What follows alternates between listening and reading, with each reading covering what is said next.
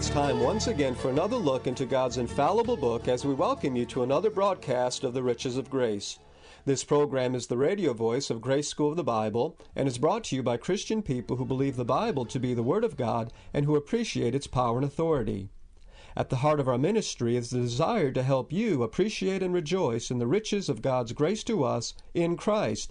That's why we call this program the Riches of Grace.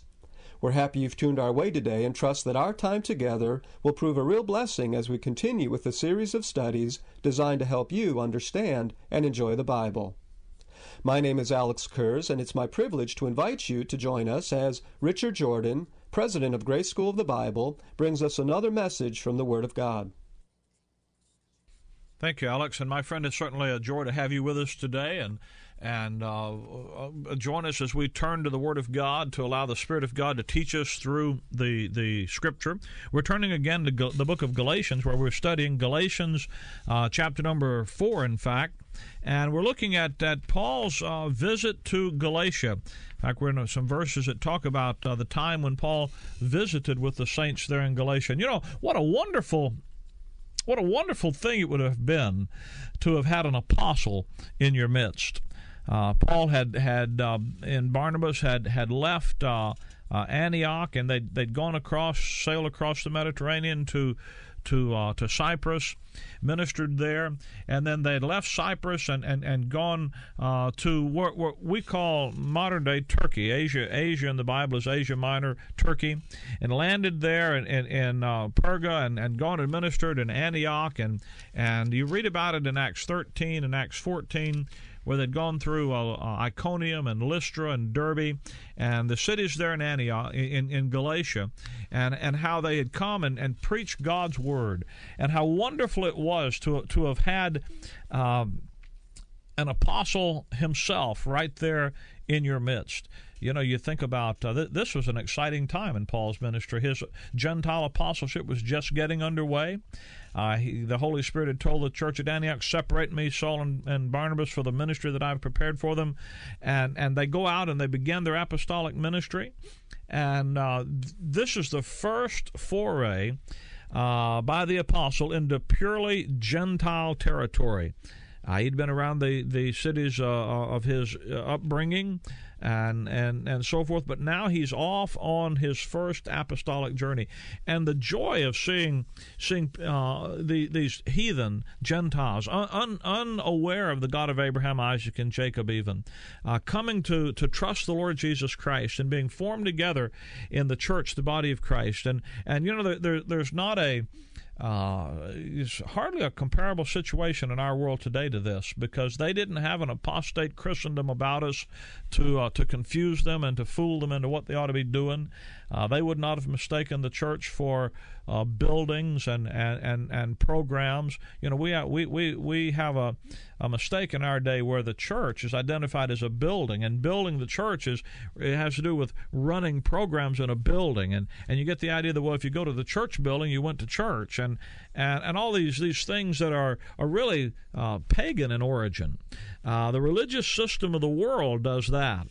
Uh, but what God's forming today is the church, the body of Christ. It's a spiritual body of believers, uh, spiritual unit of believers in which which Jew and Gentile, bond and free, male and female, every person, no matter who they are, no matter what their background, who will trust exclusively in the Lord Jesus Christ, God then takes them and baptizes them into one body, places them by one Spirit, are we all baptized into one body, places us into a living oneness with the Lord Jesus Christ and with one another.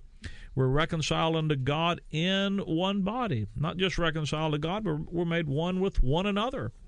And uh, in this spiritual body of Christ, and and that's what the real church is. And if you want to go to, if you want to do church today, then you get together with the saints around the Word of God. Uh, it doesn't. Uh, a building isn't the issue. Uh, your surroundings aren't the issue. Uh, a program that you like or you don't like isn't the issue. It's the work of the ministry of taking God's Word and studying and proclaiming and preaching and living the Word of God. Uh, we have a bad mistake today. All this stuff that's going on in the last 20 years about church growth and and so forth. And, and, and never has there been the proliferation of, uh, of new churches as there is uh, today, never in the history of our, of our nation anyway, as there is today. And and and much of what goes on, you know, you, your heart's thrilled to see new believers, people getting saved, and, and, coming into the fellowship of the body of Christ. But but much of what goes on today uh, is, is is doctrinally deficient. Uh, it's truth deficient. It's destitute of the truth. You have people today, you have actually, you look in, in Christian magazines today and, and you see in the classified section employment opportunities, and they have what they call worship leaders. What used to be called the song leader, the music director, and the song service is now erroneously identified as praise and worship leaders. Now, think about words mean things. Think about how how deficient it is to think that 15, 20, 30, 40 minutes of a service, of a time together, where you're singing, that that's worship. And you actually have, I've seen bulletins and, and programs from churches where they, uh, they, they call them, uh, they don't call them bulletins anymore. You know, it's worship leaflets and all that kind of stuff. You got all kind of new names for everything.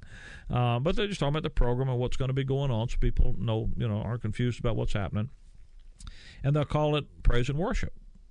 And then praise and worship is over now. We're going to study the Bible. Or praise and worship is over. We're going to take up a collection. Or praise and worship is over. We're going. Well, what is this other stuff? You see, to to to segregate one part of your life and say that's praise and worship when God says 24 hours a day, seven days a week, your life is to be dedicated completely and totally to me, and you're to worship me 24 7, not just 40 minutes on Sunday morning.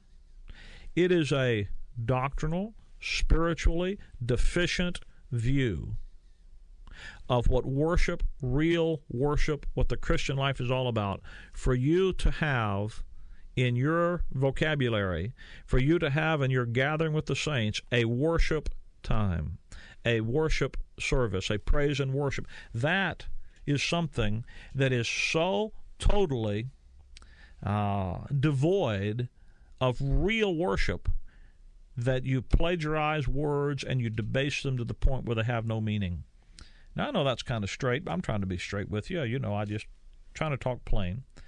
Years ago, they would call the morning preaching service the worship service. I objected to that 20 years ago, 25 years ago, when people were doing that. You worship God all the time. You gather together with the saints, but you're not gathering together with the saints to worship. Israel did that. I understand. I don't know what people are doing. They're going back to Israel's program. They go back and get Israel's program, and they go get Israel's uh, procedures, and, and they try to follow what Israel did, but that isn't who you are. You don't have to go to a building to find God like Israel did. They had a temple and a tabernacle, and that's where God dwelt in their midst. That isn't true with you and me today. Christ in you. Jesus Christ lives in you if you're a saint today, and that is your hope of glory. That's the riches of the glory of this mystery. The, the wealth that God gives you as a member of the church, the body of Christ, different and separate and distinct from God's program with Israel. That's why rightly dividing the word is so important. That's why understanding the preaching of Jesus Christ according to the revelation of the mystery is so important. That's why understanding the distinctiveness of the ministry and message committed to you through the Apostle Paul is so important. You would never make these kind of boneheaded, wrong-headed, fuzzy-headed thinking mistakes if you followed God's purpose and program for the body of Christ set forth in Paul's epistles. It's going back over and getting into into into Israel's program and trying to imitate and mimic Israel and use Israel as a pattern when you get into these kind of program uh, uh, mistakes in, in, in, in your your Christian life and walk and service. Well, that's not Galatians, but that's still true anyway. In Galatians, they had the apostle in their midst and uh, they were beginning to form uh, local assemblies. And it would have been wonderful and exciting to have been there and done that and seen that.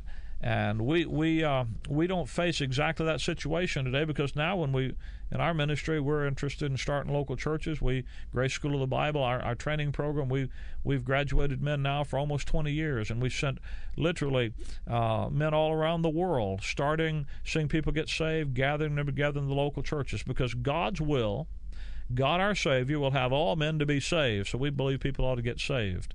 And to come to the knowledge of the truth. We believe believers ought to not just be saved, but they need to be stabilized and established. Now to him there's a power to establish you according to my gospel and the preaching of Jesus Christ according to the revelation of the mystery. So we so we, we focus on getting people saved. That's evangelism. And we focus on people getting them uh, established in the faith and, and, and, according to the proper godly edification. That's ed- the edification process. And that process produces the work of the ministry. It's perfected saints that do the work of the ministry. And that's where our focus is. So we're we're interested in all of that. And those two issues, getting people saved, getting them in the book and learning who God's made them in Christ, and then as as as people who use their lives as as uh, living sacrifices, as their reasonable service. You see, you don't have to have a worship service in a building somewhere. Your reasonable service is 24 hours a day, seven days a week, to be totally and completely dedicated to God and to Jesus Christ, to be a living sacrifice, completely given to Him. Now, when you do that, it's your responsibility to have the Word of God dwelling in you so that God's Word dwelling in you can uh, teach you and demonstrate to you uh, and commend itself to you as to where you ought to serve. I, my job isn't to tell you what to do and how to do it. My job is to get you, uh, is to give you the gospel so you can get saved, and then give you the Word of God so you can be grown up, and then as a mature saint, you can make some choices about how you're going to serve and minister and work and, and, and, and as a member of the body of Christ. We gather together and do that work of ministry in local assemblies of believers, organized groups of believers who've organized themselves together to do the work of the ministry. And that's what Paul was doing in Galatia. It ought to have been exciting. But there's a, there's a problem with it. In Galatians chapter 4, verse 13, Paul said, You know how that through infirmity of the flesh I preached the gospel unto you at the first. What, what do you do when you've got an apostle in your midst, but he's sick? Uh, it was Paul's illness that had detained him with the Galatians for as long as it did. Paul probably wouldn't have stayed as long as he had had it not been that he was sick. Well, as wonderful as it would be to have an apostle in your midst, what do you do when he's sick? Now, this is a very trying time for the Apostle Paul. Um, Paul had gone across uh, from, from Cyprus over to, to, to, Turkey, to Asia, and gone up through those Asian cities, and obviously uh, had, been, had been smitten with some kind of infirmity of the flesh. He says in verse 15 of Galatians 4 I bear you record that if it had been possible, you would have plucked out your own eyes and given them to me. Evidently, he had some kind of infirmity that, that affected even his eyesight. Now, we don't know what it was, but we do know that it was, that he was sick, and that Paul spent some very trying days in Galatia with a tremendous uh, infirmity of the flesh. In fact, if you go to 2 Corinthians chapter 12, you'll see that he says um, in verse, thir- uh, well, verse 7 uh, lest I should be exalted above measure, 2 Corinthians 12 7, through the abundant uh, of the revelations that were given unto me, there was given to me a thorn in the flesh, a messenger of Satan to buffet me, lest I should be exalted above measure. For this thing I besought the Lord thrice, that it might depart from me. But he said unto me, My grace is sufficient for thee for my strength is made perfect in weakness. Paul says, Therefore, most gladly will I rather glory in my infirmities, that the power of Christ may rest upon me. Now, when he says that I may glory, uh, that I, I, therefore will I rather glory in my infirmities, that word infirmities is the same word back there in Matthew chapter 8 and uh, verse number 17, Matthew chapter 8, verse 17, This translated, uh, it says, he, uh, Christ goes out and heals all manner of sickness. Let me read Matthew 8, verse 16 and 17. When the even was come, they brought unto Christ many that were possessed with devils, and he cast out the sick, the spirits with his word, and healed all that were sick, that it might be fulfilled, which was spoken by Isaiah the prophet, saying, Himself took our infirmities and bare our sicknesses. Now, the infirmities in 2 Corinthians 12, that's the same word as Matthew 8, verse 17, where he took our infirmities and bare our sicknesses. And Christ, Paul was experiencing in his life, as he ministered the Word of God in his first apostolic journey in Ephesus, he was experiencing in his life the sickness and the infirmity that Christ in Matthew 8 had delivered these folks that came to Peter's mother's house, Peter's wife's mother, his mother in law's house, from. And that brings up a very interesting question. What do you do with an apostle that can't heal himself? What do you do with an apostle when he's in your midst and he's sick and he can't get well? The Lord Jesus Christ in Matthew chapter 16, uh, Matthew chapter 8, was very clear that he healed all that were sick. In fact, he does that repeatedly. Matthew 9, verse 35, Jesus went about all the cities and villages, teaching in their synagogues and preaching the gospel of the kingdom and healing every sickness and every disease among the people. Now, Christ healing campaigns weren't, weren't like what you see on TV or you go down to some arena or tent for in our day. He healed every sickness and every disease, and He didn't make them do this superstitious thing about, well, it's there, but you just don't see it yet. Claim your healing and it'll be there, but you just don't see it yet, you know, but it's coming. It's not that kind of stuff. I was on an airplane one time with a fellow with an abscessed tooth. It was looked like a big softball stuck out the side of his face, and I suggested to him that instead of getting on the airplane while we were in the airport, that he maybe we should get him to the dentist. And he said, "No, I've claimed my healing." And I'm looking at him. I said, "Well, it's not there." He said, "No, but it, it I've, I've claimed it. It's there." Well, when we hit about 37,000 feet, he passed out in the airplane had to have medical attention administered to him because he wasn't healed. But he, he had this superstitious idea that if he doubted what was real, that then it would never appear, if possibly maybe it was going to be given to him.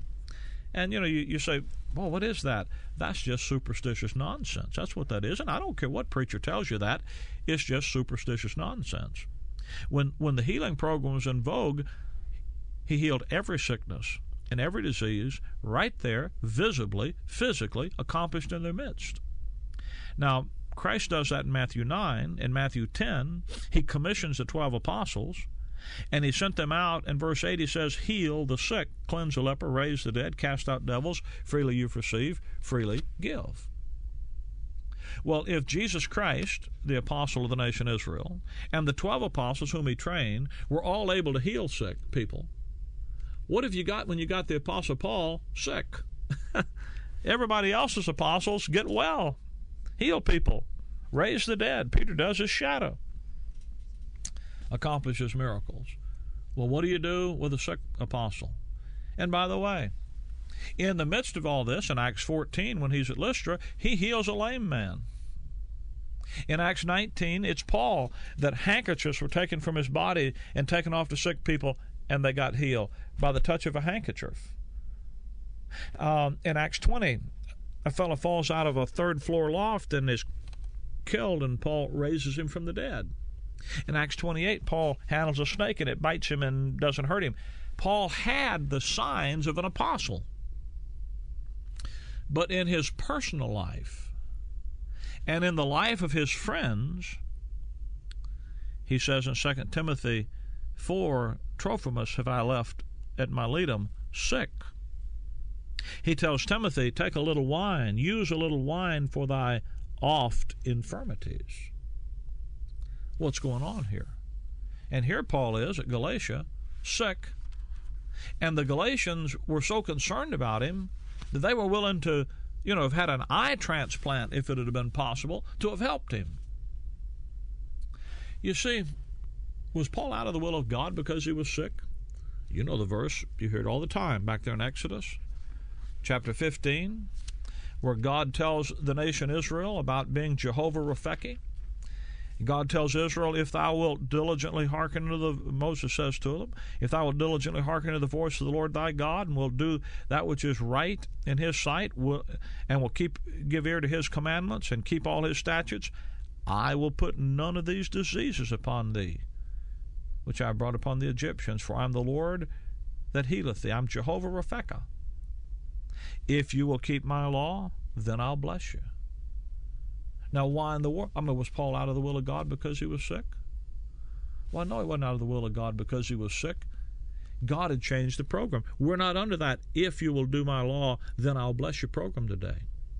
You know what you learn? What do you do? What do you do with a sick apostle? Well, the first thing you do is you recognize that God's changed the program. That's what you do. We're not under Israel's law, law program. We're not under Israel's healing program. First, Second Corinthians chapter one. What you want to do with the sick apostle is learn from him. Second Corinthians chapter one, verse six, uh, verse five. Paul says, "For as the sufferings of Christ abound in us, so our consolation also aboundeth by Christ. And whether we be afflicted, it is for your consolation and salvation, which is the effectual and the enduring of the same sufferings which you also suffer." Whether we be comforted, it is for your consolation. You see, the Apostle Paul recognized that he, as our apostle, had been made an example of what God now wants us to understand about suffering and about sickness. And so, what does he say? He says in 2 Corinthians 4, verse 16, though the outward man perish, Yet the inward man is renewed day by day. For our light affliction, which is but for a moment, works for us a far more exceeding and eternal weight of glory, while we look not at the things that are seen, but at the things that are not seen. For the things that are seen are temporal, but the things that are not seen are eternal. The real issue is who God has made you in Christ, not your physical circumstances. That's why God says to Paul, my grace is sufficient for you, for my strength is made perfect in your weakness. We need to learn with Paul to say, Most gladly, therefore, will I glory in my infirmities, that the power of Christ may rest on me. Therefore, I take pleasure in infirmities and reproaches and necessities and persecutions and distresses. I'm not all bug- bugged out by them, buggered out by infirmities, by reproaches, by necessities, by persecutions, by distresses, for Christ's sake. For when I'm weak, then am I strong. You see, when it's not I, then it has to be Christ. That's what you need to learn.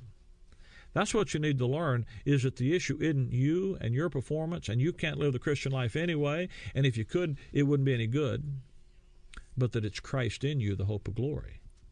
And that no matter that God's love for you is not tied to your circumstances, to your health, to your financial situation, to your romantic life. God's love for you is tied to one thing, and that's the cross work of Christ. And God is when He puts you in Christ, He makes you there a new creature, a saint of the Most High God, and your identity is who God has made you in Christ, not in what you see about you.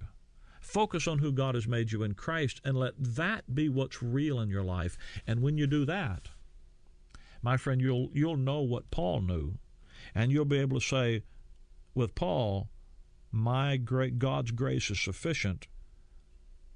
God's strength is made perfect in my weakness. Most gladly, therefore, will I glory. I, will be, I'll rejoice that it's not I, and I'll take heart that it's Christ, that the power of Christ may rest upon me. Let me give you a Bible study tape does God want me well? Now, I know that many of the people, folks listening, that's a real question in your mind today. What would you, what, what do you do with a sick apostle? You need to learn from him. And you need to learn how he asked the answered the question, Does God want me well? Let me give you this free Bible study tape that will help clarify from the Scripture what God is doing today, deliver you from religious superstition, and put you on the solid ground of an intelligent understanding of God's Word to you today. Does God want me well? To receive your free copy of this Bible study, simply call us here at our toll free number, 888 535 2300. That's 888 535 2300. Request your copy of, of the Bible study, Does God Want Me Well? We'll be glad to see that you get a free copy. If you'd rather write me, you can write me here at the Riches of Grace, Post Office Box 97, Bloomingdale, Illinois 60108. That's P.O. Box 97, Bloomingdale, Illinois 60108. You can also find us on the internet if you surf the World Wide Web. Uh, you can locate us at graceimpact.org. That's one word, graceimpact.org. The easiest way to get in touch with us, though, and get the material is simply to call us at our toll free number, 888 535 2300. You know, my friend, I, I say to you uh, week after week that my purpose here is to help you to understand and enjoy the Bible so the Word of God can go to work in your life because you understand it and therefore you can believe it. I, I don't have anything for you to join. I don't have an organization for you to to um, become a part of a philosophy or denomination to you for you to embrace. We just want you to understand God's word and let God's word go to work into your life. And if you've struggled with the issue of illness and the infirmities of the flesh and why why people the death rate is still one apiece, uh, all of the claims of, of the healers and the faith and, and, all to the contrary, you need to learn to look beyond uh, the sight level to what is, what is lasting, what, what, what the reality in Christ Jesus is. And you do that by faith. You can only do it by your faith resting in an intelligent understanding of God's Word to you. And uh, that, that's what uh, you need to have your faith resting in. And uh, that, that, that allows the, uh, the, the Word of God to work effectually in you because you believe it. Uh, that's what our ministries are designed. We, we just want to put the information in your hands. I don't. I can't make you believe something. Wouldn't want to if I could.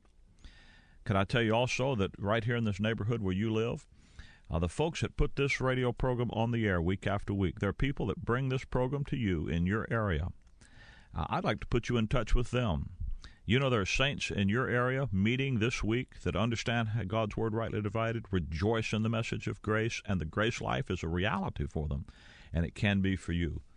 Uh, if you've been listening for some time, you've been studying, you need to meet the saints in your area. You call me and I'll put you in touch with them.